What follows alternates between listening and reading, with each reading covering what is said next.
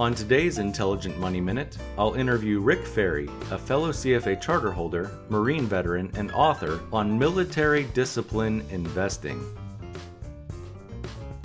Welcome to Intelligent Money Minute, a mercifully short podcast that may save you time and money. Your host, Hans Blake, is a C F A charter holder and C P A who has spent his entire career helping people minimize financial stress to maximize their lives. After managing three hundred fifty million dollars and working with high net worth individuals around the world, he founded Intelligent Investing. Time is money, so invest in every minute. Here is your host, Hans Blake. Welcome back, Rick Ferry, to another episode of Intelligent Money Minute. So you were in the Marines, and again, thank you for your time uh, serving our country. Is there anything in your military experience that kind of translated into helping or maybe hurting your investment career? Is there any uh, any any uh, leadership skills or lessons that you learned in your military career that you could translate into your investment career? What I did in the military uh, most of the time was I was a pilot. I used to fly fighter aircraft, and I was a I land on aircraft carriers. You know, sat on a, an ejection seat.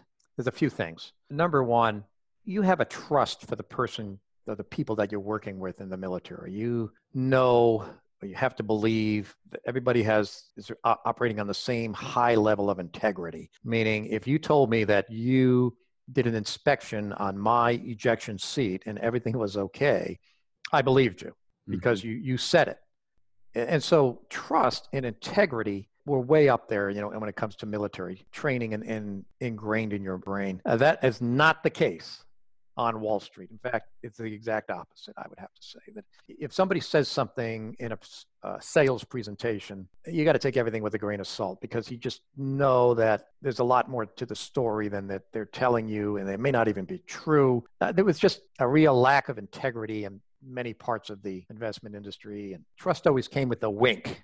Mm-hmm. You know, oh yeah, trust me, you know, a little wink. And, and so that didn't translate well at all, but it did to me. It translated because I could tell that these people were not being, they were not trustworthy, and that there was a real low level of integrity. At first I didn't realize it. I thought, you know, well, if they said it, it must be true. But then I learned very quickly that no, that's not true. I know what trust is, and I know what high integrity is, and this isn't it. The second thing was, you know, flying fighter aircraft, and especially learning to come aboard the aircraft carrier both at day and night, everything had to be precision. No room for error.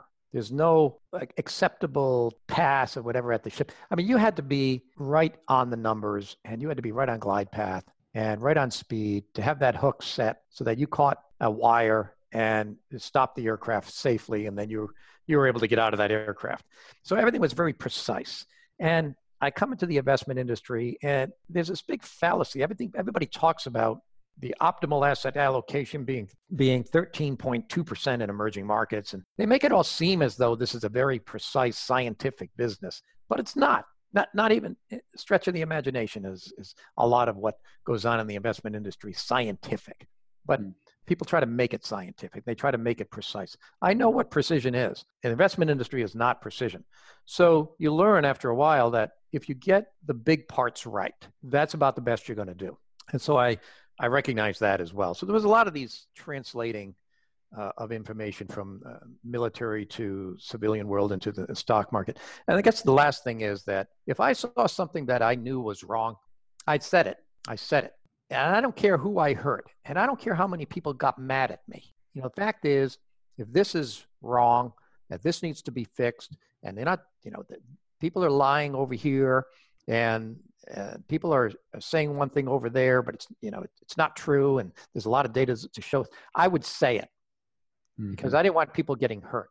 I don't want my clients getting hurt. I didn't want the general public getting hurt. So I would get on a soapbox. I would write about it. I would talk about it. I would speak about it at conferences, and I would say, these people are not to be trusted. Now, that didn't go over well sometimes with those people, but you know what? Those people aren't around anymore. They're gone. Mm-hmm. But the problem is there are more people like them coming in every day. Mm-hmm.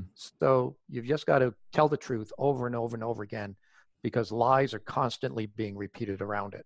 Mm. And, and that's what we all have to do.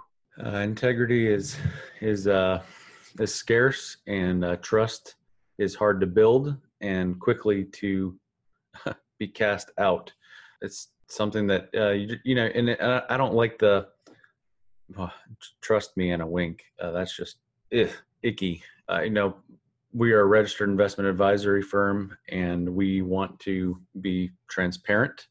And one of our core values is, is truth. Uh, we try to speak the truth in love, which is difficult because sometimes you do have to have an awkward conversation with a family member on maybe a, a child who is abusing and using uh, th- their finances. But if you don't speak the truth and you don't do it in love, that's uh, where you have a lot of problems, and you can just kind of destroy the, the client and the relationship between the advisor and the client. At Intelligent Investing, we want to establish clear expectations with all of our clients, and one of the ways we establish expectations is to manage our clients' risk and show them how much risk they are taking in their current portfolio on regular intervals. We believe that asset allocation plays a factor in the potential volatility of portfolios, and you can learn more about our investment philosophy by going to investedwithyou.com forward slash philosophy. Again, that's investedwithyou.com forward slash philosophy. If you'd like to become a client or learn more about Intelligent Investing, please call eight six four, six seven nine, oh five hundred or visit invested with you dot com. Remember, time is money, so invest in every minute. Thanks for listening. This podcast is for informational purposes only and is not intended to provide and should not be relied on for tax, legal, or accounting advice. Copyright twenty nineteen, all rights reserved.